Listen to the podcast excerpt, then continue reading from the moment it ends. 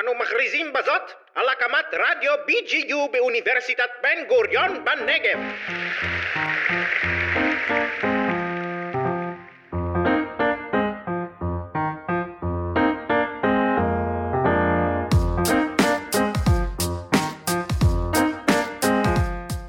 פילוסופיה בגובה העיניים, שיחות על החיים, פילוסופיה ומה שביניהם. לפני מספר חודשים הופיעה בעולמנו מגפת הקורונה, והביאה עימה מושגים חדשים שכבר הפכו לחלק בלתי נפרד משגרת חיינו. ריחוק חברתי, חקירה אפידמיולוגית, שיטוח העקומה ועוד. לפני מספר שבועות החלו מדינות העולם בזו אחר זו, וכמובן גם אצלנו, להיכנס למצב של סגר מלא, ובכך להשבית כמעט לחלוטין את שגרת חיינו המוכרת. כתוצאה מכך, מצאנו את עצמנו מבולבלים, חסרי ודאות, וחווים תחושה חזקה של אי יציבות, גורמת לחיינו להיראות שברירים הרבה יותר משנדמה לנו בדרך כלל. גורמים רבים בחיינו, עבודה, חיים חברתיים, יחסים משפחתיים ועוד, עמדו למבחן החיים בתקופת הקורונה. בימים אלו, לאחר יותר מחודשיים, אנו מתחילים את תהליך היציאה מהסגר בניסיון לחזור לשגרה. אולי רק כהכנה לגל נוסף של המגפה, שעשוי להגיע בזמן לא רחוק. כיצד מתמודדים עם המצב הזה, ברמה האישית והקולקטיבית? אלו שאלות תאורטיות ומעלה. כיצד זה נוגע לתחומים שונים של חיינו? וכך אעסוק בשיחה מיוחדת זו, שערכתי עם שובל טירמן, מגיש הפודקאסט הפילוסופי דיוני שכל. את השיחה הקלטנו מרחוק, דרך הזום, והיא מוגשת לכם כשיתוף פעולה של שנינו, כירייה פתיחה לסדרת שיחות שעסקו בחיים שבצל הקורונה בשאלות שעולות ממנה. התוכנית הוקלטה בקמפוס שדה בוקר של רדיו BGU ובביתו של שובל. האזנה נעימה.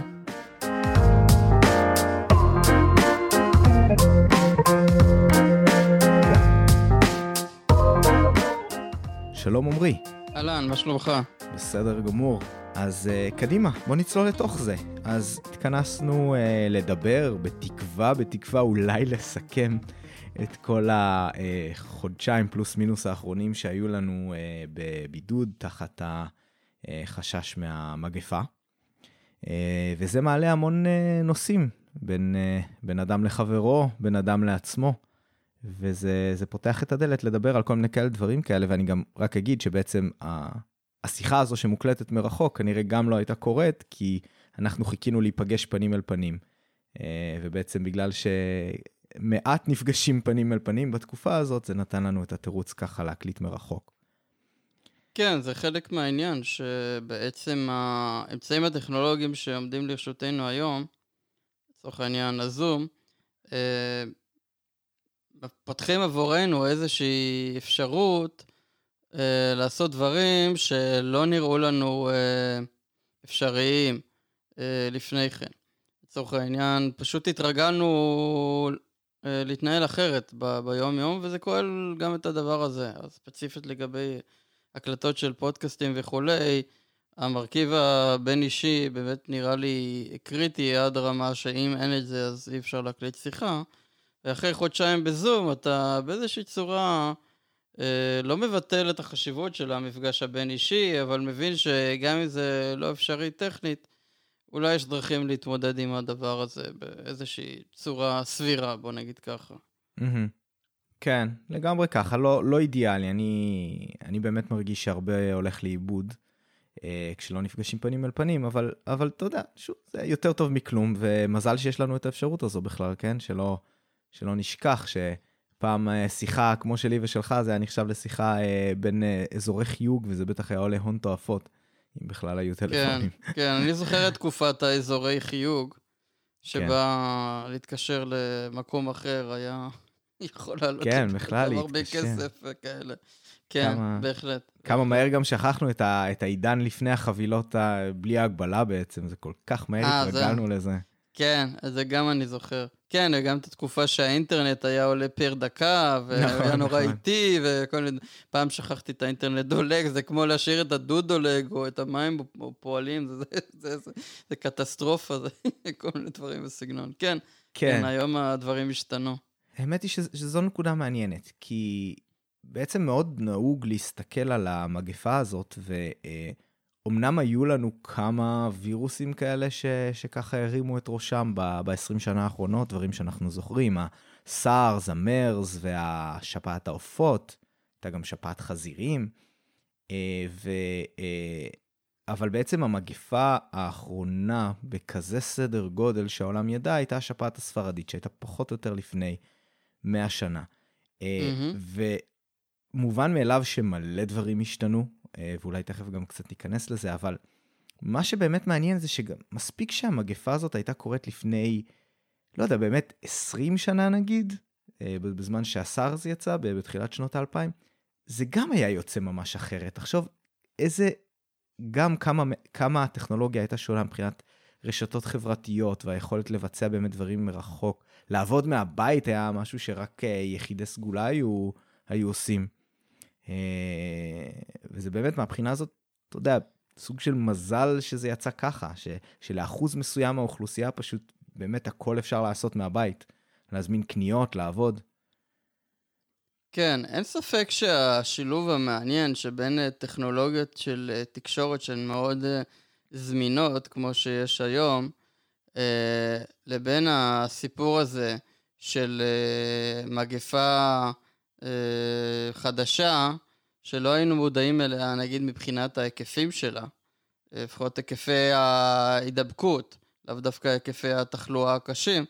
אה, זה משהו שבאמת יוצר איזה מין הבחנה שבין מה שקורה בחוץ, קרי המגפה, לבין מה שקורה בפנים. כלומר, מבחינתי, העובדה שהייתה מגפה לא שינתה לגבי השאלה של אה, אם אני עובד וכמה. הרבה אנשים אחרים כן, אבל לא כולם.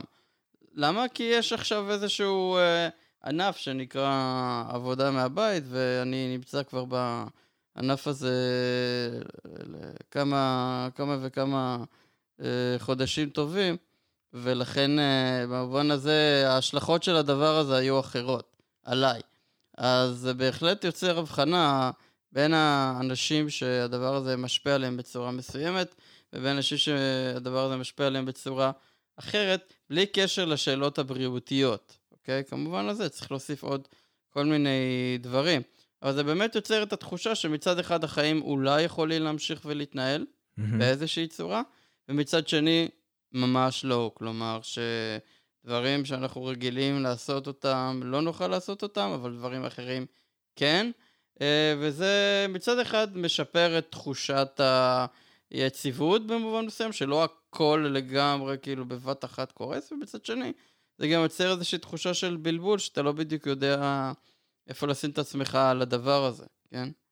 כן. אה, מה שגם גורם הרבה פעמים לאנשים לא לקחת את הדבר הזה מספיק ברצינות, כי...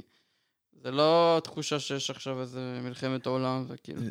כן, לגמרי ככה, ואתה יודע, זה באמת, זה, יש מאפיינים, אה, אפשר להגיד, לפחות עד כמה שאנחנו יודעים כרגע, מאוד ייחודיים למחלה הזאת. ובעצם אחד, ה, אחד הדברים המעניינים בה זה שבעצם ככל שאתה מבוגר יותר, הסיכון שלך גבוה יותר, כמובן אם יש לך גורמי סיכון אחרים, אז גם, אבל אתה יודע, היה מעניין לחשוב, מה אם המצב היה הפוך? מה אם הסיכון הגבוה, אתה יודע, בדיוק הפוך מזה, הסיכון הגבוה היה לילדים נגיד?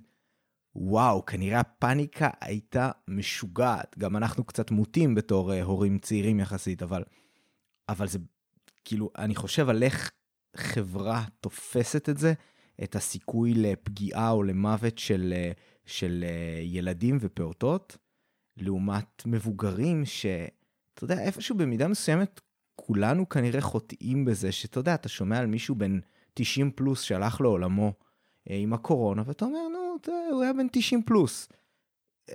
אתה לא, לא כתוב לך כנראה ברוב המקרים בעיתון על זה שאתה יודע, שבוע לפני זה הוא היה בצלילות מלאה ופגש את הנינים שלו והיה אה, פעיל לחלוטין ושום דבר לא הפריע לו ושבעיקרון הוא יכול להמשיך לחיות עוד כמה שנים בכיף. אבל אתה יודע, אתה קורא את הגיל הזה, אתה קורא את המספר הזה וזה אוטומטית קצת פחות מדאיג אותך. כן, זה נכון. Uh, אני חושב שחלק מעניין זה שהמגפה הזאת uh, יוצרת כל מיני סוגים של הבחנות. אחד מהן זה בין אותם אנשים שמוגדרים כאוכלוסיות בסיכון לבין אלה שאינם. וזה משנה לא רק ברמה האישית של איך בן אדם תופס את עצמו ביחס לדבר הזה, האם אני בסיכון או לא, כמה אני צריך להיות בסיכון או לא, מה נדרש ממנו לעשות כתוצאה מזה וזה, אלא גם באמת ברמה החברתית. אה, זה נכון שלא מסתכלים למשל על קשישים כמי שאשמים בגלל שהם בסיכון או בסיכוי יותר גבוה להידבק, כן? כאילו, לא אומרים לקשישים, אתם אנשים לא בסדר או רעים בגלל זה, כן? Mm-hmm. כן לשם עוד לא הגענו. כן, כן. אה, אני חושב שזה כן קרה בתקופות אחרות, במצבים אחרים, שבהם לא כל כך היה ברור הקשר. אתה יודע, התפוסה, התפיסה הזאת שיש על אה, כל מיני אוכלוסיות מסוימות שנחשבו כמעבירות מחלות ודבוקות, בגלל שהן חלק מאיזושהי אה, קבוצה אה, אתנית מסוימת, כן. או כאלה דברים. לדבר הזה יש הרבה מאוד השלכות ברמה הפוליטית וזה. לגבי העניין הזה שזה מסתבר, מתברר, כנראה באמת יותר אה, נפוץ אה, אצל אה, מבוגרים ופחות אצל ילדים, זה נכון גם במובן הזה שמבוגרים בגילאים מסוימים כבר נוטים הרבה יותר לחלות, אבל גם במובן הזה שזה באמת אוכלוסייה שהיא פחות ניידת. Hmm. ואין ספק שאם זה היה, נגיד, תופס דווקא ילדים, כל הסיפור היה נראה אחרת לגמרי, כן? כן. אחרת לגמרי, לגמרי, לגמרי. כן. אה, עצם העובדה שאנחנו לא יודעים אה, לחזות את הדבר הזה מראש, או שלוקח לנו זמן להבין את הדבר הזה, mm-hmm. וזה לא כל כך מובן מאליו, ויש על זה כמובן גם אנשים שיחלקו על זה, זה גם משנה מאוד את התמונה, כלומר, זה מכניס הרבה מאוד אלמנטים של אי-ודאות, שברור שאם זה היה אה, מעמיד את כולם באותו רמת סיכון, אז זה היה הרבה יותר אה, אה, מפחיד וכולי, אבל זה, זה כן היה נותן לך תמונה יותר בהירה. אנחנו שוב פעם חוזרים לעניין של אה, אי הוודאות בהקשר הזה, שהוא כן. כשלעצמו מהווה סוג של אה, אתגר, או אה, הייתי אומר, אה, אה, אה, סיטואציה לא בהכרח נעימה. זה גם, ככה. הנקודה היא שזה באמת, הסיפור הזה הוא בעצם, הייתה תקופה מסוימת, אתה יודע, אני זוכר מזמן, לפני חודש וקצת, שבאמת הסולידריות הייתה בשיא במידת מה. בטח, אתה יודע, אני זוכר uh, בליל הסדר, התחושה הזאת בעצם, למרות שאפילו כשכולנו עשינו את הארוחות uh, בנפרד במשפחות הגרעיניות, uh, הייתה תחושה של אחווה בין השכנים. אני יודע שאצלי בבניין עשו דברים שלא, תקשורת בין שכנים שלא הייתה, אפילו שרנו קצת במרפסות, ו... והיה את העניין של למחוא כפיים לרופאים במרפסות, זה היה, אתה יודע, התרגשות גדולה שכל השכונה כזה אה, מרגישה את הסולידריות הזאת, שקצת אפשר להגיד שנעלמה מהחיים שלנו בעשרות שנים האחרונות. אבל בעצם עכשיו שאנחנו, אפשר להגיד, אנחנו מרגישים את הסוף, בין אם זה נכון או לא, אנחנו עוד נגלה, אפרופו חוסר ודאות, אבל יש תחושה שאנחנו מרגישים את הסוף. אנחנו, היום שאנחנו מקליטים את זה, זה בעצם היום שמערכת החינוך אה, סוג של חזרה לשגרה. אתה יודע, שגרת כן. קורונה, אבל, אבל שגרה, כולם חזרו ללימודים. כן, ו... כן. כן. כן. ו... שזה מאוד מעניין, כן. גם במובן הזה, שדווקא ביום הזה, לא פתחו את מהדורות החדשות, בפעם הראשונה, אגב, לדעתי, מאז שכל הסיפור הזה התחיל, לפני יותר מחודשיים, לא התחילו את מהדורות חדשות בדיווח על כמה מונשמים יש, כמה חולים יש, hmm. כמה מתים uh, יש, כמה נוספו ביום האחרון. אה, אולי זה גם קשור לעובדה שהיום השביעו ממשלה כן. הרבה מאוד זמן, כן. וכל הבלגנים שהיו סביב זה. זה כאילו מין סוג של אסקפיזם, טוב, בוא נדבר על פוליטיקה במקום. כן. אבל uh, במובן הזה שאין ספק שכל עוד אתה לא נמצא בסיטואציה של שגרה, ויש איזה משהו שמפריע לך, מה, יש, מה נשאר לך לעשות? כאילו, כמו איזה עצם שתקועה בגרון, כן? כן. אז גם אם אין לך באמת משהו להגיד, mm-hmm. ועם כל הכבוד, זה שמישהו שכן של uh, משה בר סימנטוב, זה לא סיבה לעשות עליו אייטם, כן? עם כל הכבוד. Okay. אוקיי. Uh, את זה לא ראיתי. זה שם, זה, זה כאילו, אתה לא... אתה לא יודע מה לעשות עם זה, וכשאתה גם לא יודע כמה זמן זה הולך להימשך, ואיך להתייחס לדבר הזה וזה, אז uh, זה עוד יותר... Uh, שם כן. אותך באיזושהי סיטואציה מורכבת, חסרת ודאות וזה, ועכשיו אנחנו נמצאים באיזו סיטואציה מעניינת, שמצד אחד שאנחנו רואים את הדבר הזה כאילו, כאילו נעלם לכאורה, כן? וזה ברור לי שברגע שאנשים יותר יחזרו לשגרה, אז הם יפסיקו או ידברו פחות על הקורונה, ואתה יודע, לאנשים יש נטייה לשכוח דברים מהר. וואו, אה, מאוד, גם ו- לזה נגיע, כן. כן, ואז השאלה היא באמת, כמה מהדבר הזה יישאר איתנו הלאה, מעבר לדיבורים או ה... אמ, כן. כן, כן, אני מבין למה אתה מתכוון. אז רגע, לפני שאנחנו עוברים הלאה לכמה מזה נשאר לנו, אני תכף ארצה לדבר על מה נשאר בעצם, כי, כי אני מרגיש שיש לנו פה משהו לדבר עליו, על בעצם אה, שינויים שאולי אנחנו חווינו וראינו, אבל רק לפני זה רציתי באמת לציין את זה שהתחושה הזאת של ההסכמה נגיד, הסכמה גורפת, לאט לאט מתערערת. עכשיו שבעצם החשש ירד וחלק מהחוסר ודאות לפחות, שוב, אני מדבר על תחושה, אני לא, לא אומר שזה באמת ככה, אבל נראה שזה ירד, ופתאום זה לא נראה כמו big deal כל הסיפור הזה. ו... ואז מתחילים לצוץ כל מיני קולות כאלה של סתם הפחידו אותנו, אה, ובעצם חלקם, אתה יודע, הולכים רחוק לאיזו קונספירציה ענקית. אני לא מדבר על קונספירציית ה-5G, לא, לזה לא נגיע, אבל שבעצם, אתה יודע, אה, ממשלות, שלטונות, סתם עשו כאן אקסטרה הפחדה. אה, אבל בעצם זה, זה מאוד מתחבר למשהו שאני שמעתי לפני שכל הסיפור התחיל, כשהוא באמת רק היה בהתחלה שלו, לפני שקיבלנו איזה שהם הוראות של איך להתנהג אה, לאור המשבר הזה.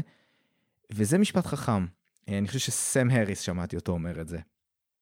והוא אמר, מה שיקרה פה זה שבסוף הדבר הזה, אם יצא שפעלנו נכון, ושבאמת נקטנו את הפעולות הנכונות בזמן, אז התחושה תהיה שהגזמנו, שעשינו יותר מדי, ושבעצם לא היה צריך לעשות את כל זה.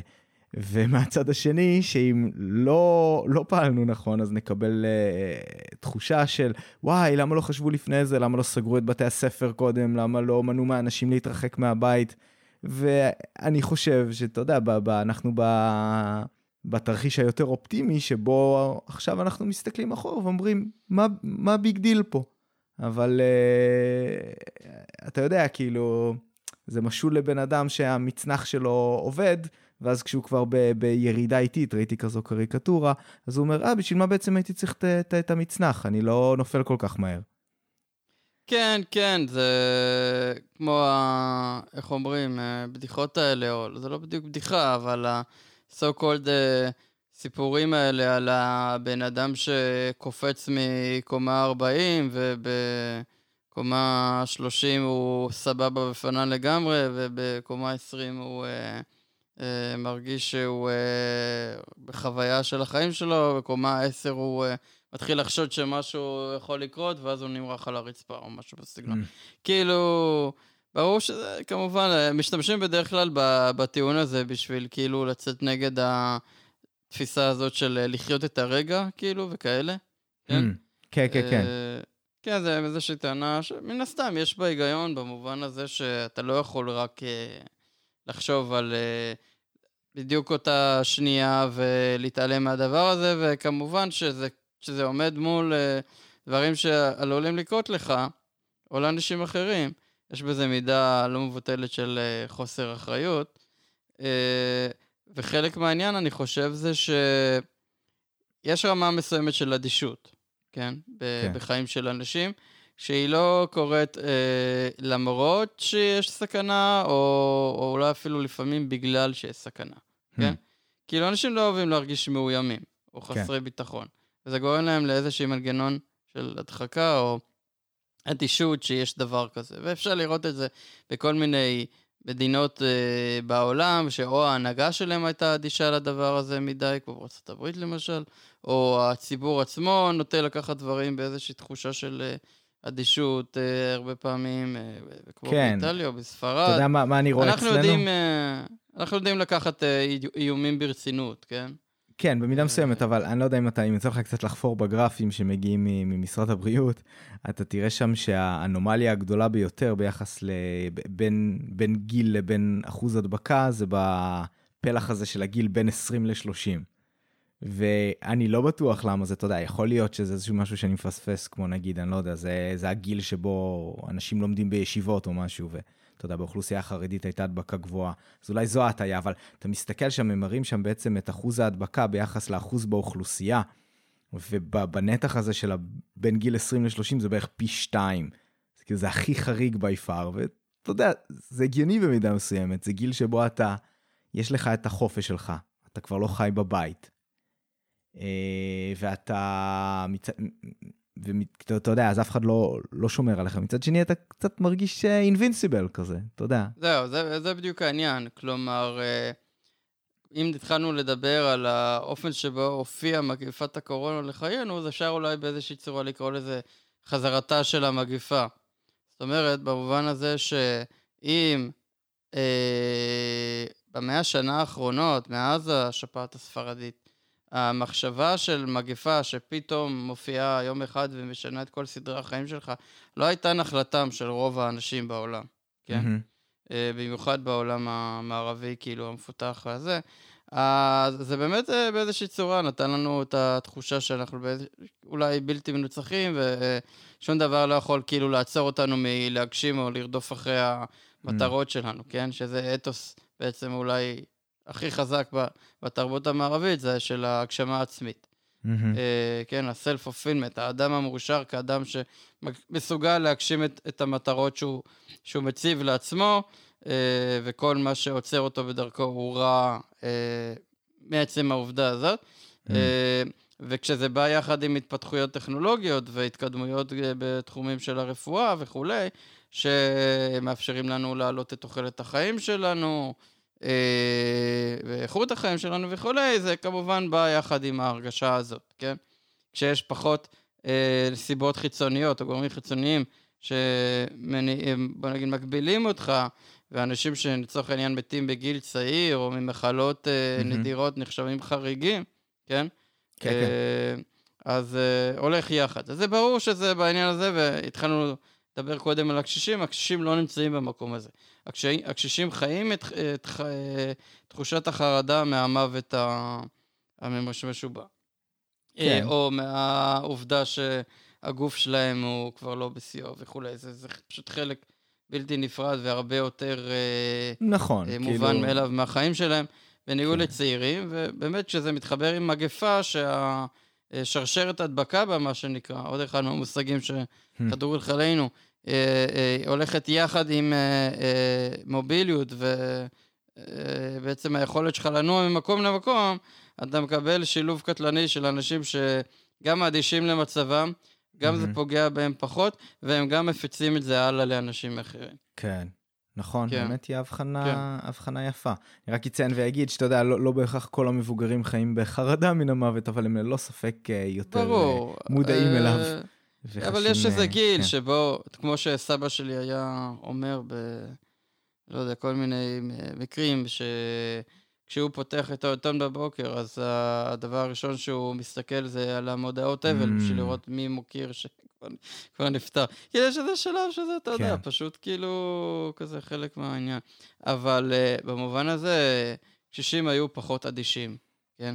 פחות כן. חיו בהכחשה של הדבר הזה, אוקיי? כן, כן. Uh, יש אלמנט בריא של חרדה, אה, ויש אלמנט אה, אה, מגייס של חרדה. Mm-hmm. זה הולך יחד, יחד עם הבנה של, א', חומרת האיום, כן?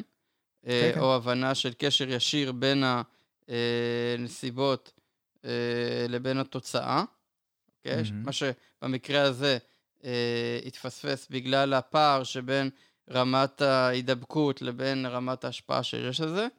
כן, כן, זה מין איזה מאפיין מעניין של הנגיף הזה, שבעצם רוב האנשים שנדבקו ממנו, הדבר הזה לא השפיע עליהם, לא משפיע עליהם ברמה של תסמינים uh, רציניים, כן. או תסמינים בכלל, ומצד שני זה מאוד מדבק.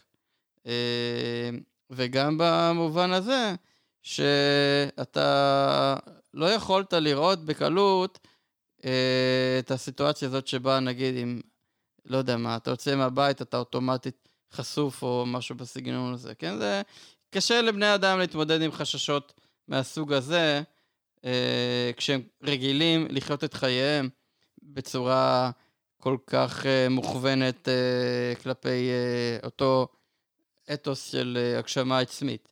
צריך כן. משהו מאוד מאוד רציני, כן. אה, שימנע מאנשים את האפשרות לעשות את מה שהם רגילים, אה, בשביל באמת אה, גם אה, להצליח להחדיר בהם את תודעת השיתוק וגם לגייס אותם לדבר הזה.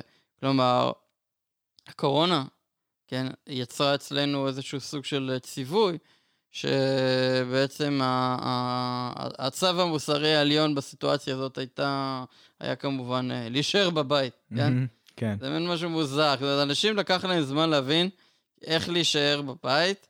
זה משהו שכאילו אמור אה, באיזושהי צורה למנוע מאנשים להידבק, כן? זה, זה נראה מוזר, זה לא... כן, לא זה גם, מעבר. לזה, התחושה... לא רק בשביל להגן על עצמם, אלא כן. בשביל להגן גם על אנשים אחרים. נכון, נכון. ובעצם הדבר הרגיל שלנו בתקופות של משבר זה הלהתחבר, הלמצוא את הנחמה במשפחה שלנו, בחברים שלנו. אתה יודע, אם נגיד חלילה קורית אה, אה, אה, מלחמה או איזשהו אסון לאומי, כל מיני כאלה דברים, האינסטינקט שלנו הוא ללכת ולחפש את הקרבה, לחפש את האנשים, למצוא את הביחד. ובעצם פה אומרים, לא, לא, לא, לא, לא. הדבר הנכון הוא דווקא להתרחק. Uh, בעיקר אני יודע שזה קשה ל... אני, אני אומר מה- מהצד שלי, קשה לילדים מאוד עם ה... לא לראות את סבא וסבתא, שזה, שזה היה אחד הדברים החשובים יותר. כן, אה, כן, זה כן. מעניין, זה כמו...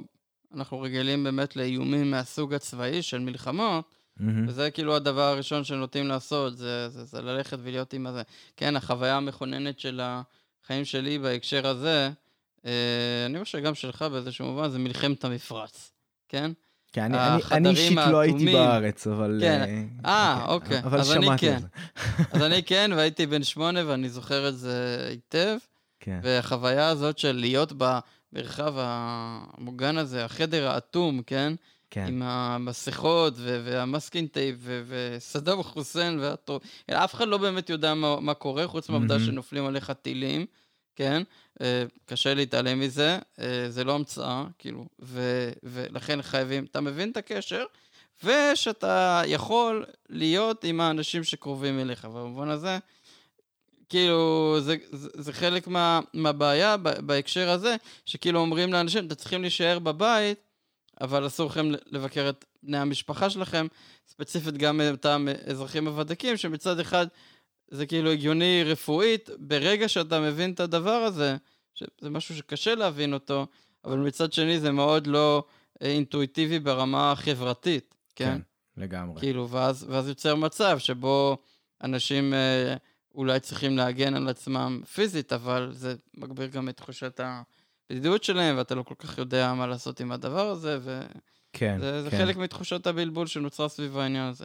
נכון. אז, אז אפשר במובן הזה לצרף את זה לעוד אחד מהתופעות החברתיות המשונות שקורות, אה, או קרו בסבב אולי הראשון, או אולי, אה, לא יודע, האחרון, בתקווה של כן. הקורונה, בתקווה. אה, ושיכול להיות שאנחנו נאלץ להתמודד איתם שוב, אבל זה כבר יהיה במקום שאנחנו יותר אה, יודעים להיערך לדבר הזה. נכון. השורה התחתונה בהקשר הזה, זה להגיד, אה, המגפה שבה לחיינו, אה, אולי לא לביקור אחד, אבל אה, מאחר והפעם הקודמת שהדבר הזה קרה ככה בקנה מידה כל כך רחב, הייתה לפני 100 שנה, זה כבר לא איזה עניין של הסיפורים, או איזה משהו שלומדים עליו בשיעורי ההיסטוריה, על הדבר השחור בימי הביניים, או כל מיני דברים שגם היו להם הרבה השפעות ברמה הפוליטית והדתית, כן? כי לא ידעו איך כן, להתמודד עם זה רפואית, ואנשים היו הרבה יותר חסרי אונים, גם לא לפני 100 שנה וכולי. היום אנחנו במקום אחר מהבחינה הזאת. כן. אני לא יודע אם יש קשר בין העובדה שהרפואה יותר מתקדמת לבין איזה מין סוג של נגיפים היא צריכה להתמודד איתם. Hmm, למרות שזה ברור שברגע שמוצאים חיסון, כן? כן. או תרופה, אז בעצם זה רק אה, כאילו מזרז את ההיווצרות של נגיפים חדשים, כן? אה, אה, חיסון ספציפית אה, לא, אבל, אבל תרופות מסוימות יכולות לגרום בדרך עקיפה כמובן, כן, ל- לפיתוח של זנים עמידים יותר. כן, זה נכון. כן. העניין הוא שהחיסון יהיה רק לדבר הספציפי הזה, ולא ל... כן, אנחנו עוד לא, החדש, אין לנו כנראה. שום דרך לדעת כרגע כן, מה כן. יהיה התוקף, אבל מה- שאנחנו כן, אפשר להגיד, יודעים בוודאות, זה שיהיה חיסון. כאילו, מאוד מאוד סביר ומתבקש שיהיה חיסון. לפתח חיסונים זה דבר שאנחנו יודעים לעשות, זה רק עניין של זמן, ועניין של כמה יעיל זה יהיה, כי מבחינת אה, יכולות בעצם ה... היכולות ההשתנות אה, וההסתגלות של, ה... של הווירוס. אה, כן, וזנים שונים כן. ודברים כאלה. ברור, כן, וגם אה, השאלה יש אם... כוכביות, אבל, ה- אבל כן, השורה ברור, התחתונה ברור. היא חיובית. ברור. כן, יש גם מוטציות, ואז יכול להיות שהמוטציות האלה יפגעו ספציפית דווקא בילדים, יש כל מיני דיבורים על זה, כן, או... זה יכול ללכת לכל או, מקום. זה בטוח. או, או, או שזה יבוא יחד עם השפעת, שאגב, מבחינת מספרים היא יותר קטלנית, כן? אבל לא מבחינת אה, רמת ההדבקה, ואז כאילו... לא, מבחינת זה- מספרים אבסולוטית, כן? בגלל שהשפעת כן, נמצאת כן. בכל העולם. באופן יחסי נכון. אין מה להגיד. כאילו, מי, ש, מי כן. שחושב שיש איזשהו הבדל ביניהם, פשוט לא, לא ראה את הגרפים. הגרפים מאוד מאוד ברורים. הדבר הזה הוא, הוא, הוא, הוא לגמרי הרבה יותר מסוכן אה, אה, משפעת. אני מתאר לעצמי שחלק מהסיפור זה שבאמת לשפעת יש לנו חיסון עונתי, שגם אם הוא לא יעיל ב-100%, הוא בהחלט אה, עוזר בהרבה מהמקרים. אה, אבל אתה לא חושב שלמשל יש אה, הצדקה לטענות שכאילו הפאניקה סביב הקורונה הייתה גדולה מדי בהשוואה לכמות האנשים לצורך העניין שמתים כל שנה משפעת או ממחלות כאילו הרבה יותר טריוויאליות, כאילו שעושים איזה מין אה, עוול בהקשר הזה? אה, לא, לא, אני לא, אני לא חושב שזה המצב בכלל, כן? הרבה מזה זה באמת עניין של אה, סיכון וסיכון תועלת וכאלה, כן? כי אה, קודם כל כשיש לך וירוס חדש לגמרי, אתה עוד לא יודע עליו שום דבר, והוא יכול להיות גרוע מאוד. אה, והסממנים הראשונים היו שהוא גרוע, אני מזכיר לך שבאמת המספרים הראשונים שאמרו דיברו על 2 אחוז, 2 אחוז זה המון. בטח ביחס לשפעת, שעומדת לדעתי על 0.1 אחוז או משהו בסגנון, במקרה הרע. אה, אז, אז, אז הפאניקה לגמרי הייתה מוצדקת, ומעבר לזה שגם בגלל שבטח אצלנו ומה שמסביבנו, אנחנו רואים כבר שהמצב בסדר, אה, אה, בני אדם אין להם באינטואיציה מה זה דבר שהוא אקספוננציאלי, שהוא אה, אה, אה, מתפזר באופן מעריכי. זה, זה בהבדל של שבוע בסגירת בתי הספר, יכול להיות שיהיה לנו, אתה יודע, פי שתיים מתים. פי שתיים, כן. פי שלוש מתים, רק ב... אני לא מדבר איתך על לא... אני מדבר על לעשות בדיוק את מה שעשינו, רק שבוע אחד מאוחר יותר, היו לנו כנראה פי שתיים, פי שלוש מתים. אה, כן. אז... ומנגד כי- גם אולי... ככה זה גדל. אני מאמין ש... כן, היה גם אפשר, באותה מידה, היה גם מעניין לחשוב מה קורה אם דברים היו נעשים לפני. זאת בדיוק. כן. אומרת, אה, ברור, אף אחד לא מתווכח על מידת ההדבקה של הדבר הזה, כן? אה, כן. אבל חלק מהעניין, אני חושב, זה שאנחנו אה, נותנים משמעויות שונות לדברים שונים באופן כללי, אתה יודע, בחיים, כולל לאירועים, וספציפית לתופעות כמו מגפות למיניהן. כן. עכשיו, אה, דברים שהם טריוויאליים ובנאליים, אנחנו לא שומעים עליהם או לא מדברים עליהם, כן? אף אחד לא מדבר, כולל, מהמם. אגב, בתקופה הזאת לא יצא לשמוע למשל אה, אה, אה, דיבור על אה, כמות האנשים שמתים מזיהומים בבתי חולים. כן. כן, אה, כן, כן. שהיא מאוד... אה, אתה יודע, לא, לא חסר לך מחלות לב וסרטן. לא, ברור, ברור. דברים שהם אגב preventable, זה מן, דברים שהם ברי כן, מניעה, הם, החשובים יותר, כי ניתן להשוות את זה באמת, דברים כן, שאין לך שליטה. או, או כולל ספציפית, כאילו, בעניין הזה של הקורונה בתקופה האחרונה, אנחנו עדיין לא יודעים את כמות הנזק שנגרם לאנשים כתוצאה מהשמנת יתר, למשל, אוקיי?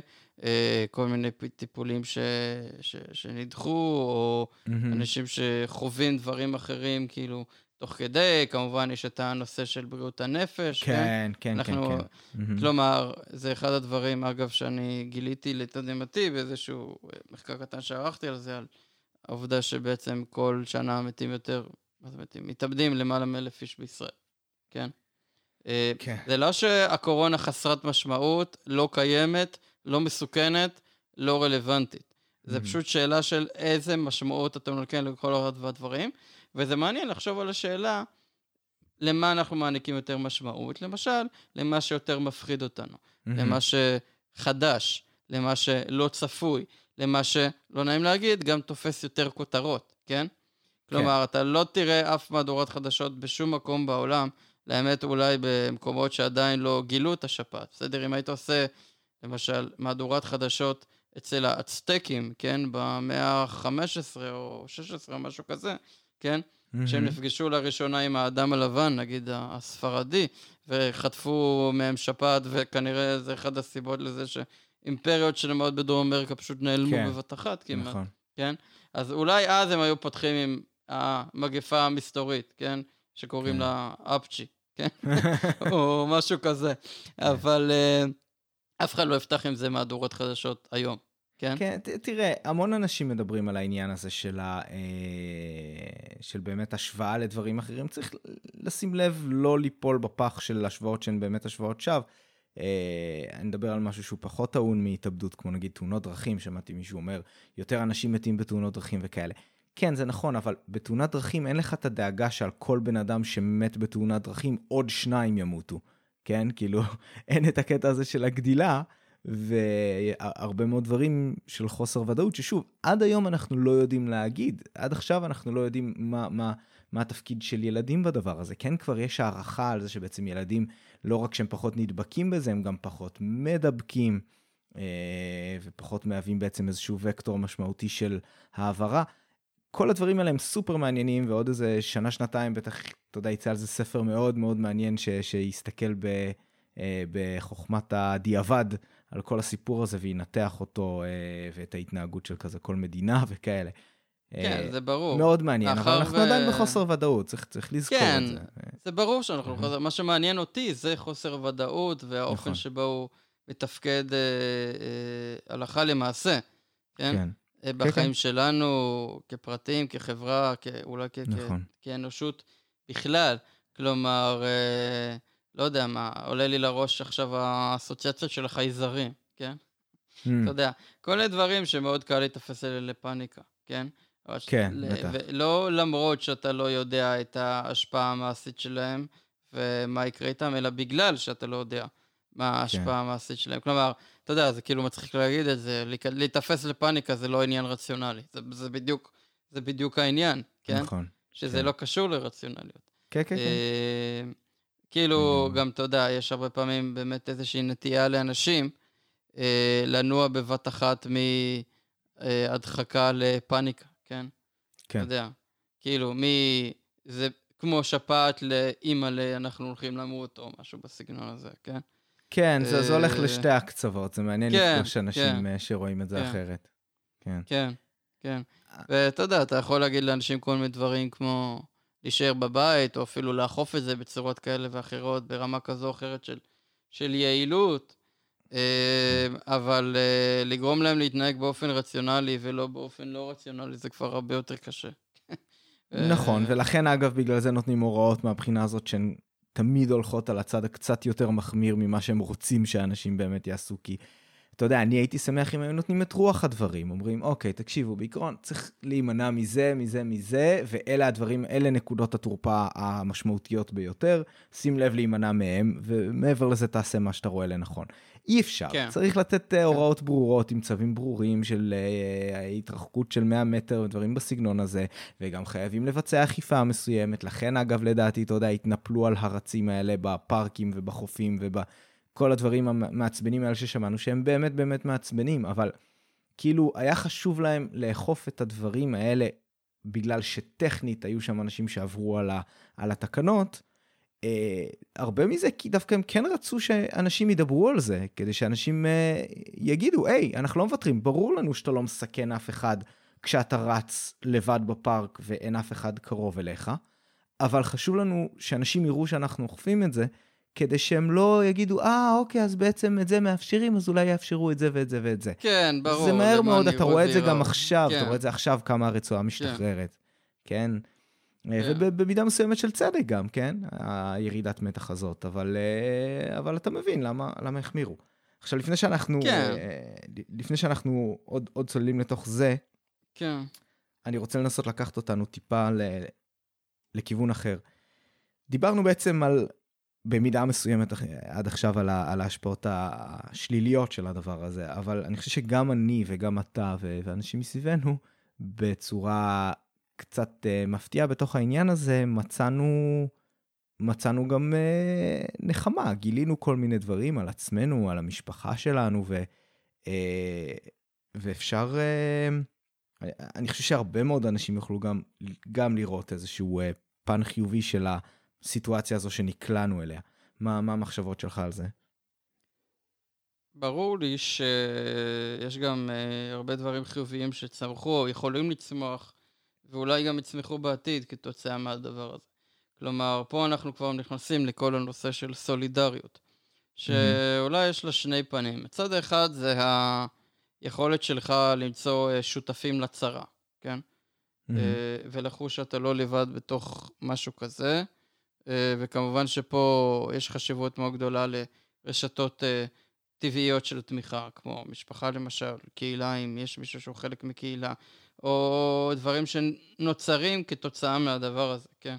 כן. קהילות של תמיכה אד הוק, או איזושהי סיטואציה שמשנה את היחסים בין בני אדם שלפני זה לא הגדירו את עצמם כשותפים למשהו, כן? Mm-hmm. ופתאום מוצאים את עצמם במצב הזה, וזה יכול לקרות מהר מאוד, שוב, בהינתן שהאיום הוא ממשי וברור, ושיש תחושה בסיסית של סולידריות, כן? כן. בסיטואציות אחרות זה גם יכול ללכת לכיוונים אחרים, של תחוש... אה, חיזוק דווקא של תחושת העוינות, כן? נכון. לצורך העניין, אה, במצבים של מחסור או דברים כאלה.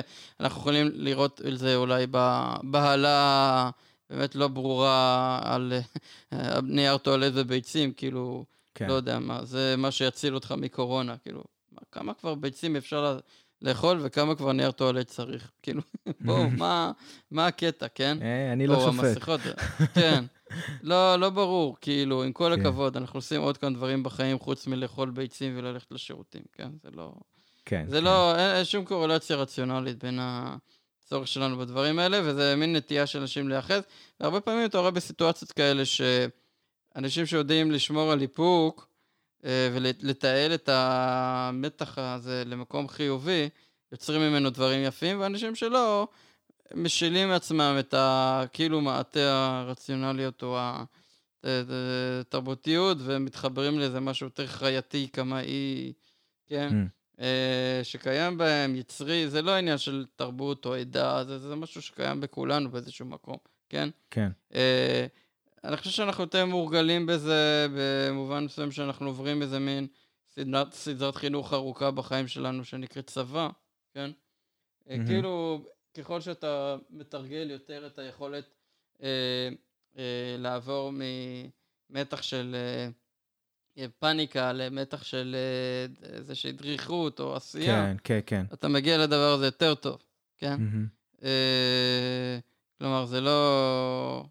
המעבר הזה אוטומטית מהדחקה כי אתה לא יכול להתמודד עם המתח לפאניקה כי אתה לא כבר, כבר לא יודע מה לעשות עם המתח, כן? כן. עכשיו, בהקשר הזה, אה, כשאתה מבין שאתה מתמודד עם משהו אה, שגם אנשים אחרים מתמודדים איתו, אה, אז יכולים להיווצר באמת דברים מאוד יפים ומעניינים.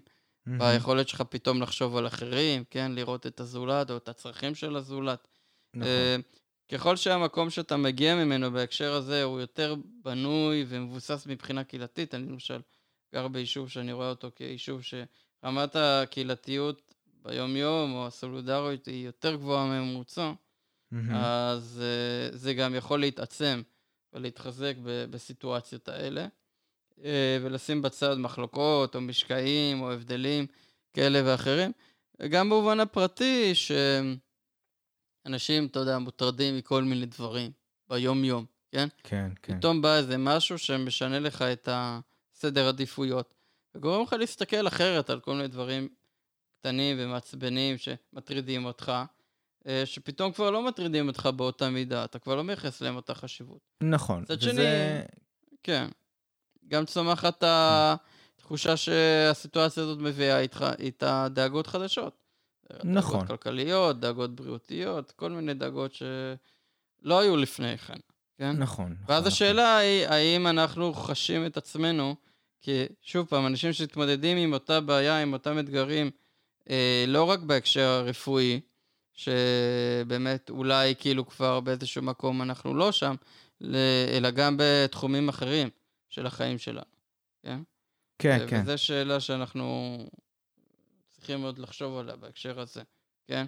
כלומר, שוב פעם, זה קל כשיש איזשהו איום ברור, כשמדברים על זה כל הזמן, כל הזמן, נונסטופ, בחדשות, שאתה רואה מספרים עולים, ואת הגרפים, ואת הפה ואת השם. זה ש, שהדבר הזה, אה, כאילו, הוא, הוא חי, הוא קיים, הוא, הוא נושם, הוא אקוטי, כן? כן. אבל מה לגבי דברים שנוטים פחות לדבר עליהם? נכון, אוקיי. זה, זה מן האם הסתם... הם נעלמים? אה, לא. כן, לא, נכון, לא נעלמים. אתה ממש צודק, וכאן נכנס באמת ההבדל הזה בין ה... מה שאנחנו, מה ששמים עליו את הדגש ושכולנו חווים באותו זמן, זה מה שנותן את האפקט הזה, וזה באמת ה- הכוח, שאתה יודע, הכוח הפוליטי של אה, אויב משותף, נגיד. אה, שבמקרה הזה זה, זה היה טוב, כי האויב לא היה בן אדם אחר או קבוצה אחרת של אנשים, וזה אויב שבאמת אפשר בלב שלם לשנוא אותו ו- ולחוש כלפיו תחושה של עוינות, ומהבחינה הזו רק טוב יצא מהסולידריות הזאת. אבל, כן. כן, אה, העוינות פה היא מיותרת, כי אם אתה לא יכול להפנות את העוינות הזאת כלפי אדם ש... אה, אתה יודע, נמצא שם בשביל לקלוט אותה. אבל כן, במובן הזה שהיא מעניקה לנו אפשרות להתאחד אל מול אה, בדיוק, אויב. משותף שהוא לא אויב פיזי. נכון, כלומר, הוא פיזי במובן שהוא נמצא בתוכנו, אבל הוא לא כן, כן, כן. אה, קבוצה מסוימת של אנשים. אין פה שעיר אין לו- אין לו. פרצוף. אה, כן. סביר להניח שפחות אוהבים את הסינים באופן כללי כרגע בזה, אבל זה יכול לא... להיות. לא כן. מאשימים את כל הסינים ב... נכון, תראה, זה גם קורונה- אנחנו לא... בוא, בוא, בוא לא נסתיר את זה, גם יהיו פה סנטימנטים אה, שצצו אה, מחדש אה, נגד חרדים, או, נקודה נגד מאוד חשובה. ערבים, זה דברים שאני... כן. לא הייתי רוצה יותר מדי להיכנס אליהם, כי, כי זה באמת קצת יותר פוליטי, אבל, אבל בבקשה, מה, מה רצית להגיד על זה? לא, בעניין הזה, כן, אתה יכול לראות למשל, ש... אתה יודע, שדים ישנים מתעוררים מרבצם, כן? אה, בסיטואציות שבהן קבוצות מסוימות אה, מוגדרות, כן? אה, או נתפסות כסכנה לשלומו של הקולקטיב. מהמם. אה, למרות שלא רוצות בזה, לא מתכוונות לזה, הן לא הגיעו לזה מרצונן או בהבנה של, של, של הנסיבות, אה, והן סובלות מזה בעצמן יותר ממה שכל אחד אחר סובל מהדבר הזה. וספציפית, אם הזכרנו את הנושא הזה, אז היה מאוד מעניין לראות איך התגובה של חברה ישראלית הלא חרדית, כאילו הרחבה, לעניינים שקורים בבני ברק, נעו בין הזדהות לבין כל שאר הדברים שאנשים אומרים על חרדים, רק שהפעם זה גם מתחבר עם המיתוס הזה על ה... אני חושב שהם מעבירים את המחלות או כל מיני דברים האלה, כן? עכשיו, ההדבקה נעשתה בתוך בני ברק בעיקר, וכמעט לא דיווחים על הדבקה מבני ברק כלפי חוץ. אבל וזה קשור לא רק לעובדה. אה, זהו. כן, לא, קשה לא. להגיד את זה, אבל באופן כן. כללי זה, זה, זה משהו שחשוב בהקשר הזה, שברגע שההדבקה נעה החוצה, יותר קשה לחסום או למתן את התחושות האלה, אוקיי? כי בוודאי. כאילו זה נתפס כאשכרה משהו שקורה עכשיו, כאילו התהליך של ההפצה. נכון. אבל, אבל, זה כן מעניין בהקשר הזה, שאתה יודע, יותר קל לנו לסמן אזורים מסוימים ואוכלוסיות מסוימות שנמצאות באזורים מסוימים כבעייתיות, בגלל הדבר הזה, אוקיי? כן, כן, אה, וזה כן עבד פה בהקשר הזה. ברור. אה, לא רק בגלל שנקטו באיזשהו סגר מאוד חמור והצליחו לבודד את הדבר הזה, אלא גם בגלל שזה שוב פעם מתחבר עם דברים אחרים, נכון, אוקיי? נכון. אז עכשיו לא אומרים על החרדים את כל מה שרגילים להגיד על חרדים, ושוב, אני לא נכנס לוויכוחים האלה, אלא דברים אחרים. ומצד כן, שני... יש לי, יש לי המון uh, מה להגיד על הנושא הזה, כן. ואני באמת אנסה להימנע מלהיכנס לזה כאן, כי אמרנו שאנחנו לא רוצים יותר מדי לעשות לא, פוליטיקה. ברור, אז זה לא הדיון, הדיון לי- הוא על, ה... כן. על האופן מהמם. שבו אירועים מהסוג הזה נכון, אה, משפיעים על המרקם של היחסים בינינו, כן, כן. ויכולים לנוע לכיוון של יותר סולידריות, אה, הזדהות, אמפתיה מצד אחד, לקיחת אחריות, כן, אפילו מתן עזרה אקטיבית, לבין כל שאר הדברים שכאילו מנקזים קבוצות מסוימות לכיוון של נכון. אותו שעיר לעזאזל. אה, זה, זה בטוח משנה משהו במובן הזה, שאת השיחות או הוויכוחים הרגילים שיש סביב קבוצות כאלה ואחרות, למה הם ככה, למה הם ככה, למה הם לא ככה, וכל הדברים האלה, מחליף שיח אחר, אוקיי? אה, סביב דברים אחרים. נכון. אז זהו, אז דווקא באמת בקשר של של ההשפעות היותר חיוביות, אני, אני חייב להגיד רק שזה, אני חושב שזה פשוט, זה לא רק הסולידריות שכולנו נמצאים תח, באותה סירה שיוצרת את הקשרים, אני חושב שפשוט היו פה כמה, היו פה כמה דברים. יש את, ה, אה, יש את העניין של באמת לקחת סיטואציה רעה ולנסות להוציא ממנה את, ה, את המרב, שזה, אתה יודע, לדוגמה, מישהו שבאמת תקוע בבית, בטח עם, אתה יודע, רווק בלי משפחה, ווואלה, מפתח תחביב חדש, חוזר לתחביב ישן שהוא לא התעסק בו הרבה זמן, לוקח איזה קורס באינטרנט, לומד משהו. אה, ויש את הדברים האחרים שהם קצת יותר אורגניים, שהם כאילו, נגיד, תקשורת עם שכנים, זה משהו שאני ממש מצאתי בה בתקופה האחרונה. אז אתה חי ביישוב שאתה קצת רואה יותר כקהילתי, אני לא, אני גר בעיר, ואתה יודע, רואים מדי פעם את השכנים, חלקם אני מכיר את השם, את הפרצוף אני מזה, עושה שלום, כן, אני, אני בן אדם אה, מנומס וח, ו, וחברותי, הייתי רוצה להאמין. אני רואה אנשים אה, שאני מזהה, ואני עושה להם שלום, ויום טוב וכאלה דברים, אבל באמת בסיטואציה הזאת, בטח בתקופה הזאת שהיה בעיקרון אסור להתרחק מהמטר מהבית, וואלה, שכנים נפגשים למטה על הדשא, שומרים, אתה יודע, את המרחק בין משפחה למשפחה, אבל אה, מי שמע על כזה דבר? אתה יודע, סמיכת פיקניק על הדשא של הבניין. כן. זה דבר כן. נפלא בעיניי, ו- ופתאום, אתה יודע, הילדה שלי מכירה ילדים של השכנים, כי היא כל כך צמאה לקצת חברה, שילדים מהמם. שהיא הייתה, אתה יודע, מתעלמת מהם ביום-יום, לגמרי. פתאום נראה לה הדבר הכי כיף בעולם, אתה יודע, לצעוק להם מהמרפסת, או, או לגמרי. לרוץ כזה, לעשות אה, יחד איתם, לרוץ מסביב אה, לבניין, הדברים ש... המשחקים שאפשרתי לה לשחק בתקופה יותר של הסגר. אה, כן. ו... ויש את הקטע גם של ההתכנסות של התא המשפחתי, שזה גם משהו שבעולם של היום הוא כבר, כבר קצת יותר קשה למצוא אותו, וקיבלנו כאן איזושהי תזכורת למשהו שהיא טעימה ממציאות קצת אחרת, שבה כולנו קצת יותר בבית ומבלים יחד ומגדלים את הילדים שלנו. דבר ש, שבאמת אנחנו לא לוקחים בו כל כך הרבה חלק ביומיום. אה, ואני לא יודע כאילו איך אצלכם, אצלנו, אתה יודע, הגיעו מהדבר הזה כל מיני תובנות, ואני מקווה ש, שאת חלקן אה, אנחנו באמת ניקח איתנו הלאה ו, ונזכור את זה, ואני בטוח אגב שלהרבה מאיתנו, וגם גם אה, לילדים, אלו מהם שלא, שלא לקחו את זה באיזשהו פחד, זו גם תיזכר כתקופה, אתה יודע, אולי אפילו די טובה, וזה, אני לא רוצה להוריד פה מה, מהטרגדיה של אנשים שחוו אה, אה, אובדן בתקופה הזו, בין אם זה של, אה, אה, של אה, אדם קרוב, או, או של פרנסה אפילו, שזה גם מאוד מאוד מצער, אבל, אבל כן, אתה יודע, היה בזה משהו, ו, ו, ויש משהו חשוב במידה מסוימת בזה שנאלצנו ככה לעצור. אני, אני לא חושב שהיינו רואים חלק מהדברים האלה בשום צורה אחרת. אה, כן, כן, זה מסוג הדברים שאני חושב שיש בהם הרבה יתרונות, אבל אף אחד לא היה יוזם אותם או יכול ליזום נכון, אותם לגמרי באופן ככה. אה, מעשי. בין אם זה קשור לעובדה שאנשים היו פחות אה, לחוצים ב- ביום-יום על ה... אתה יודע, המסע היומי, או, או שלא לומר ה- אה, אה, אה, קרב היומי בדרך לעבודה או חזרה ממנה. שוב, אני כבר הרבה זמן אה, יחסית עובד מהבית, אבל זה חלק מהעניין, כן? כן, שאני לא... זה חלק מהבחירה, כאילו, בהקשר הזה, וההשפעות שיש לזה על המשפחה וזה. וגם בעניין הזה שאנחנו קצת כאילו מרגישים תקועים על אי בודד, והאי יכול להיות המשפחה שלנו, אבל יכול להיות מהמם. גם נגיד הרחוב או השכונה או איזה משהו כזה.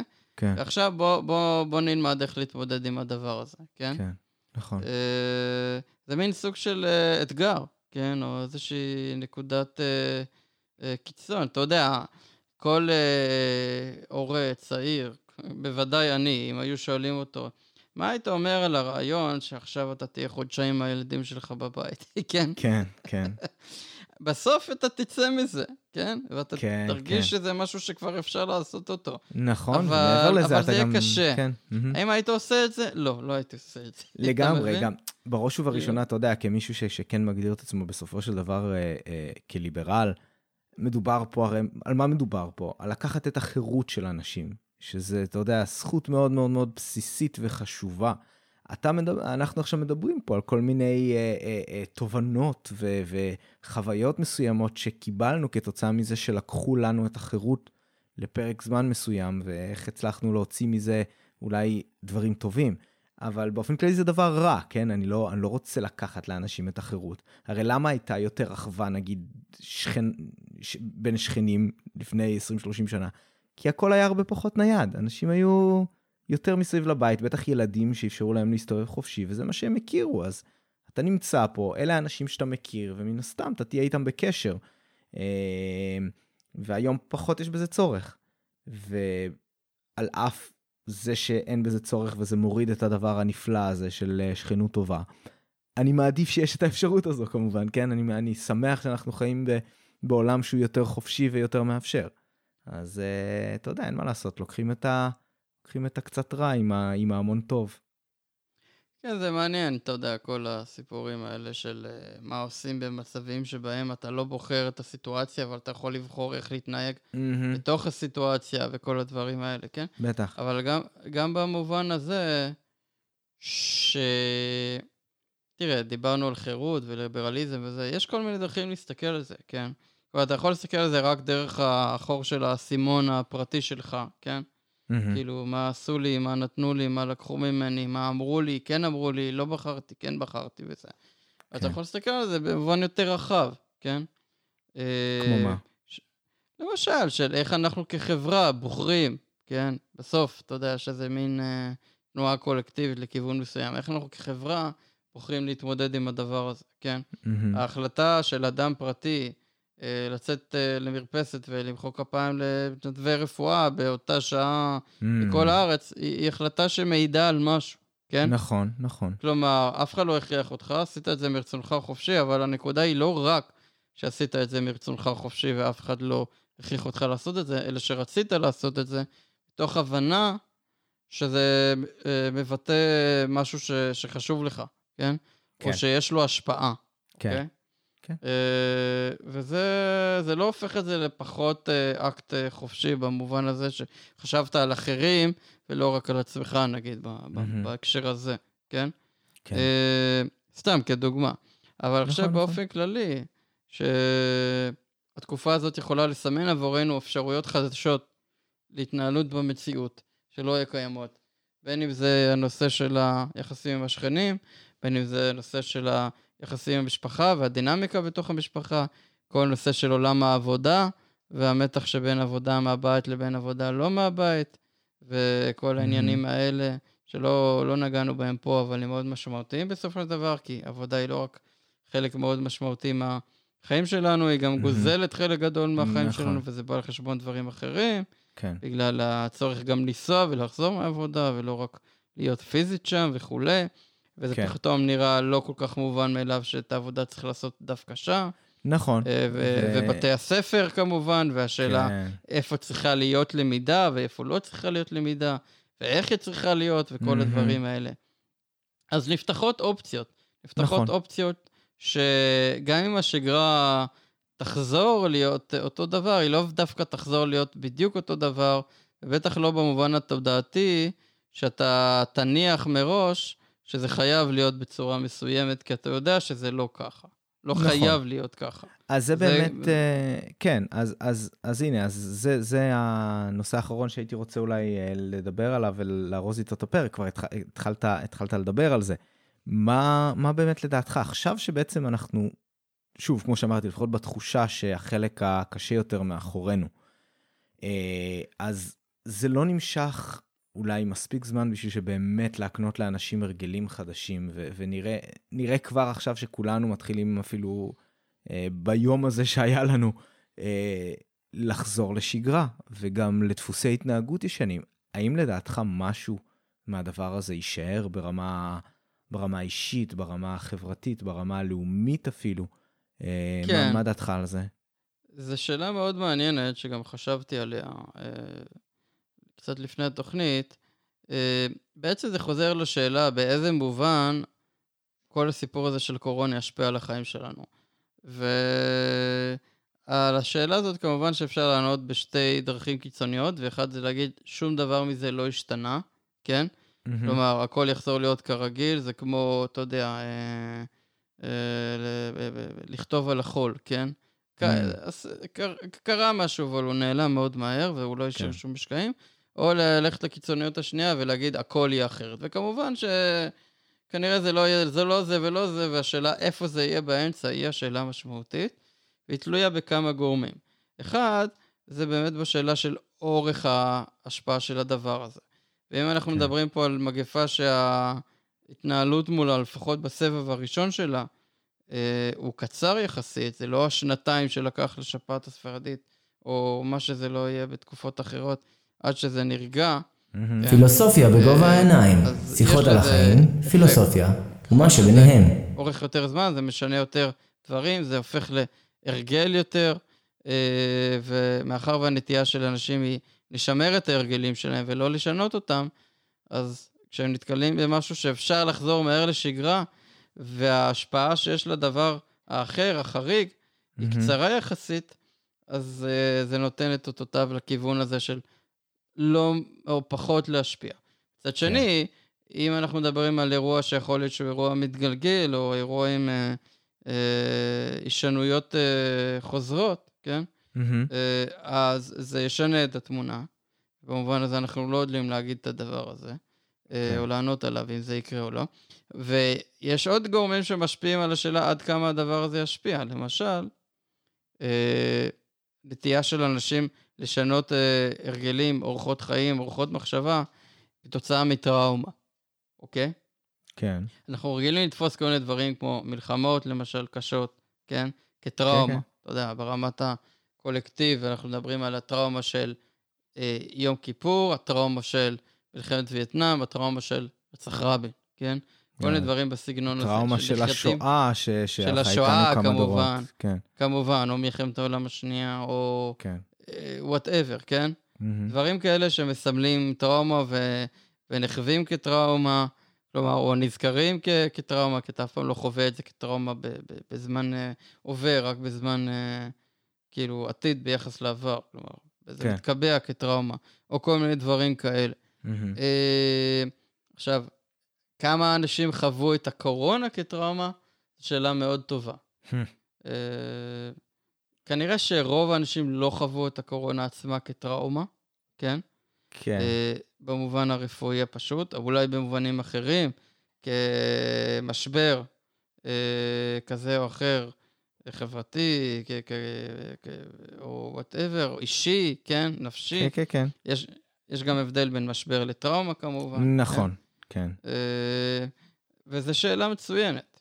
אה, יכול להיות שמאחר ולדבר הזה יש impact שהוא מעבר לנושא הרפואי, וגם כשהסיפור הרפואי נעלם או נרגע, יש השלכות אחרות לדבר הזה, אז ככל שאנשים ימשיכו להתמודד עם הדבר הזה, אז זה כבר לא יהיה בדיוק הקורונה כשלעצמה, אבל זה יהיה דברים שקשורים אליה, כן? כן, אבטלה, אה, קשיים כלכליים. אה, זהו, זה משמעותיים. באמת משהו, איזשהו פיל בחדר שלא דיברנו עליו, שאתה יודע, זה מצחיק, אנחנו, ואולי אפילו קצת אה, נאיבי לפחות מהצד שלי, שאתה יודע, אני מדבר כבר על חזרה לשגרה, אבל באמת, אתה יודע, יש אנשים שבמובן הגס ביותר, העסק שלהם, אה, מקור הפרנסה שלהם פשוט נעלם.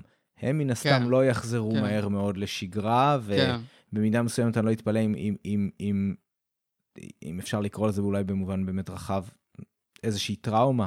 אתה יודע, זה ימנע במידה מסוימת אולי מאנשים אה, אה, קצת לקחת את הסיכון של להקים עסק, כי הם אומרים, וואלה, כזה משבר, שכמו שאמרנו בתחילת הפרק, נכנס ללקסיקון של האפשרויות שיכולות לקרות פתאום במציאות שלנו. מהמם. כזה משבר, ואף אחד לא יעזור לי. העסק שלי כן. קורס, ואני לא, לא, לא נוקט פה שום עמדה לגבי מה, מה צריך או לא כן. צריך לעשות בכזה מצב, כן, לעסקים פרטיים. אבל, אה, אבל כן, אתה יודע, בן אדם שאיבד את, אה, את אה, כל רכושו, לצורך העניין, כן. לחמו דבר, זה לא. זה לא כן. קל לחזור מזה, ו, וגם ברמת הכלכלה המקרו יותר, בר- ברמה של הכל. כן. מדובר פה על בוודאי. כנראה חזרה הדרגתית לאורך כמה שנים. אה, אתה יודע, ויכול להיות בתקווה. שבשנים האלה יהיו עוד עופות. כלומר, כן, זה באמת איזה, נוצר איזה מין תחושה של בור כזה, מאוד מאוד גדול. הרי בסוף כל הכלכלה, כל החיים האנושיים באופן כללי, אבל ספציפית כלכלה, מבוססת בעיקר על אימון, כן? נכון, מה זה אשראי? כל כן. המערכת הפיננסית המודרנית מבוססת על אשראי. נכון. זה כסף? זה אמון, כן? אתה מאמין שאם תיתן למישהו כסף, או זה יחזיר לך את הכסף הזה, ויהיה לך איזה מין אה, עודף, כן? כן, אתה... אז זה שווה, וכאילו... יותר עכשיו- בסיסי, עכשיו אתה אם- מאמין שה- שהמספר שמופיע כן. לך בחשבון בנק כן, בדיוק. הוא זה באמת שלך סתם- ואתה יכול זה- לבקש זה אותו כשאתה אמון, רוצה. זה אמון, זה סמלי, זה, זה כל הדברים האלה. ועכשיו, כשהדבר הזה לא עובד, כי יש גורמים שאתה לא צופה שקורים, וכשאתה מגיע לסיטואציה הזאת ואתה חווה, לצורך העניין, משבר אמון, לא יודע, שוב. פעם, לא ניכנס לוויכוח על זה מול הממשלה, מול אה, המצב שאתה נמצא בה וכולי, זה לגמרי גורם לך להסתכל על דברים אחרת. אגב, אני מגלה יותר ויותר סיפורים כאלה של אנשים שלא מדברים על זה כי הם מתביישים, או כי הם מאמינים שזה יעבור, והם מעדיפים לא להתעסק בזה, למרות שהם כן חווים את הדבר הזה, כולל במשפחה קרובה, ואתה שואל את עצמך מה הסיפור. הסיפור הוא לא... הוא אחר ממה שהיינו רגילים. Hmm. אה, ולדבר הזה יש הרבה השלכות, הרבה מאוד השלכות, על תחושת הדימוי העצמי, תחושת הערך העצמי, כמובן על שאלות פרקטיות הרבה יותר בסיסיות, כמו האם יש לי אפשרות לשלם את החשבונות שלי, כן? כאילו, הכל, הכל uh, מתערער ב- בהקשרים האלה. ו- נכון. שוב, מאחר ושאלת הפרנסה של האדם חשובה עבורו, אנחנו רגילים לתפוס אותה כחלק כל כך מרכזי ממי שאנחנו, מהמם. כן? ממה שכאילו מגדיר אותנו, אה, לטוב ולרע, כן? כן. אה, בחיים שלנו, ככה אנחנו תופסים אחד את השני, אה, וזה עדיין שם, זה לא נעלם, כן? כן. כלומר, אה, זה אולי ייעלם בהדרגה, שאנשים יבינו שהכסף צריך לתפוס מרכיב פחות משמעותי כן, בחיים שלנו. גם בניגוד וכולי. למשברים, בניגוד למשברים כלכליים לא שם, אחרים, זה בטוח. כן, כן. בניגוד למשברים כלכליים אחרים, פה זה, שוב, זה היה משבר כלכלי מאולץ. זה, אני. הזכרתי את זה, אני חושב, כבר באיזשהו פרק קודם. זה, המשבר היה משבר בריאותי, ואנחנו בחרנו לעצור משבר בריאותי, ובתמורה לזה לייצר משבר כלכלי. אז, אה, כן. ובכזה מצב, אתה יודע, בן אדם, אתה יודע, אם אתה ניהלת את העסק בצורה לא טובה או משהו, ובגלל זה נכנסת להפסדים, או, או איזשהו משהו קצת אחר, כמו שלא קראת את השוק נכון, ובעצם הביקוש לדבר שאתה עושה, אה, ירד לאורך השנים, אה, בדיוק כשאתה השקעת בו אה, הון לא קטן, אה, אז אה, אתה יודע, אתה, אפשר, אתה יכול במידה מסוימת להאשים את עצמך, להגיד, וואלה, החוש העסקי שלי לא טוב, אבל כשהעסק שלך מצליח, ובא גורם חיצוני, במקרה הזה מדובר פה באמת על, על הממשלה, כי כמו שאמרתי, זה משהו שהחלטנו כ, כחברה אה, לייצר כדי למנוע משבר בריאותי, ואומרת לך, לא, אתה לא יכול לקיים את העסק שלך כרגע. אה, מהמם. אז, אז גם אם הוא טוב וגם אם הוא מצליח וגם אם אתה ממש תותח בעסקים, עכשיו אתה כן. לא יכול, וזה מכניס אותך למשבר. אז אז מהבחינה כן. הזאת, החוסר אונים הוא מאוד מאוד מתסכל, וזה, כמו שאתה, כמו שאתה אמרת, לזה יכול להיות השלכות באמת אולי על הסיכון שאנשים יהיו מוכנים לקחת, וה... אני יודע, הערך העצמי שלהם ודברים בסגנון הזה. כן, כן, אני חושב שיש פה הרבה מאוד דברים שאנחנו עוד לא יודעים בדיוק להגיד לאן הם הולכים. כן. אנחנו גם לא יודעים להגיד כמה הדבר, הדבר הזה ייקח. בהתחלה, אתה יודע, דיברו על חזרה מאוד מהירה תוך חודש, חודשיים, עכשיו זה ברור שזה לא הסיטואציה. Mm, ברור שמשברים כלכליים שהם אה, מעשה ידי אדם, אוקיי, אה, כמו שקרה למשל ב-2008, זה יכול למחוק דור, כאילו, זה יכול לקחת עשר שנים עד שיוצאים מהדברים האלה, כן? כן. אה, וכשמדובר במצבים שהם אה, לא תולדה של בני אדם, כן? זה אפילו לא מלחמה, אתה יודע, שאתה אומר, Mm. המלחמה תיגמר, זה, זה, כן. זה ישתנה, אלא משהו ככה שמאיים עליך ברמת ה... זה, ו, ומצד שני אתה לא מרגיש שאנחנו כחברה או כמדינה מגיבים נכון לדברים האלה. לפחות ככה אנשים תופסים את הדברים, אה, הרבה מהם נכון לעכשיו. אה, זה משפיע, זה משפיע, בהחלט כן. משפיע. אז אה, בוא... ובמובן הזה, זה, זה הופך את הקורונה מהמם. להיות אה, לאו דווקא אתגר רפואי, כלומר, שמה שבאמת, אני תפסתי את עצמי כאילו באיזה שלב של, אתה יודע, חירפון טוטאלי עם הילדים וזה, ואני, ברוך השם, עם פרנסה לא נפגעתי וזה, אבל אתה מה, צריך- מה, כאילו, הסיכון להידבק מקורונה, זה מה שמטריד אותי עכשיו? Mm, או העובדה שאני כבר לא מסוגל לחשוב בבהירות, כי אני רק שומע רעשים כל הזמן, כן? או כן. מה שזה לא יהיה, כן? שיגועים, כן. אה, כן, כן. כאילו, אני חושב שרוב האנשים, אה, כשהם מדברים על הקורונה כמשבר, הם לא מתכוונים להקשר הפנדמי, נגיד, הטהור פר סה, אלא לכל מה ש, שמסביבו, שנלווה לזה. שהוא כמובן תולדה של האופן שבו אנחנו תופסים את הסיטואציה, כן. נכון, ופועלים לפיה, מקבלים החלטות לפיה, ויש לדבר הזה באמת הרבה השלכות. נכון. אז uh, תקשיב, בוא, בוא רגע נחשוב uh, אולי טיפ-טיפה חיובי לקראת הסיום פה. Uh, אתה רוצה אולי להגיד, נגיד, מה, מה אישית אתה היית רוצה לקחת שאולי uh, חיובי מהדבר הזה? או... כן, כן, כן. מהמם. וא' כל, אני חושב שגיליתי אה, אפשרויות אה, להתמודד עם אה, אתגרים, גם ברמה המשפחתית נגיד, שלא הייתי מס- מסוגל לחשוב לפני זה שהם אפשרויות, כן? מהמם. אם לפני זה האפשרות להעביר, אתה יודע, אחר צהריים שלם עם הילדים שלי הייתה אתגר, זה עדיין אתגר, אבל פחות, כן? כן, אה, אתה בבת אחת סרגל המאמצים מאוד גדל. Mhm. יש לזה מחיר, אבל מצד שני אתה גם יכול להגיד לך, וואו, כאילו, עברנו את זה, כן? זה, זה קרה, כן. כן? מה שנראה כחלום רחוק בנקודת זמן מסוימת, פתאום הופך להיות אה, זה, ויום אחד אה, יישאר לנו רק לצחוק על הדבר הזה, כן? כן. אה, וגם במובנים אחרים, ש... גם לפני זה היה לי זמן פנוי, כאילו, כי עבדתי בבית. במחל הקורונה היה לי הרבה פחות זמן פנוי מצד אחד. מצד מהמם. שני, אתה לומד להעריך את הזמן הפנוי הזה, Mm. כן? כן. אז אתה מתחיל את היום שלך לא ב... נגיד בהייה במסך, כן? אלא בעבודה קצת בגינה, כן? כן. אה, וברגע שהחיים גם נהיים טיפה יותר רגועים ואיטיים, כי אתה לא צריך... זהו, כאילו, האיטיות, האיטיות. זה, זה זה- מוטיב חוזר בשיחות לאחרונה. כן, כן. כאילו הכל, כאילו, אתה אומר, כאילו, ממה אני בעצם לחוץ, כן? מהמם. כלומר, בהקשר הזה של הסיטואציה הזאת, אתה יודע, כן. אנשים שונאים להיות בפקק, אבל מי שמצליח בתוך הפקק להבין שעכשיו הוא בפקק, והוא לא יזוז מהפקק, ואני מקווה מאוד שהפקק ייגמר מהר, אבל כל עוד אתה בפקק, עדיף לך לנסות ולהירגע, ו... לשמוע יודע, את הפודקאסט. האהוב עליך. כן. מה מוזיקה? או את פודקאסט. הפודקאסט הפילוסופי האהוב כן. עליך וקרוב למקום מגוריך, כן. בלי לעשות אה, פרסומת לאף אחד.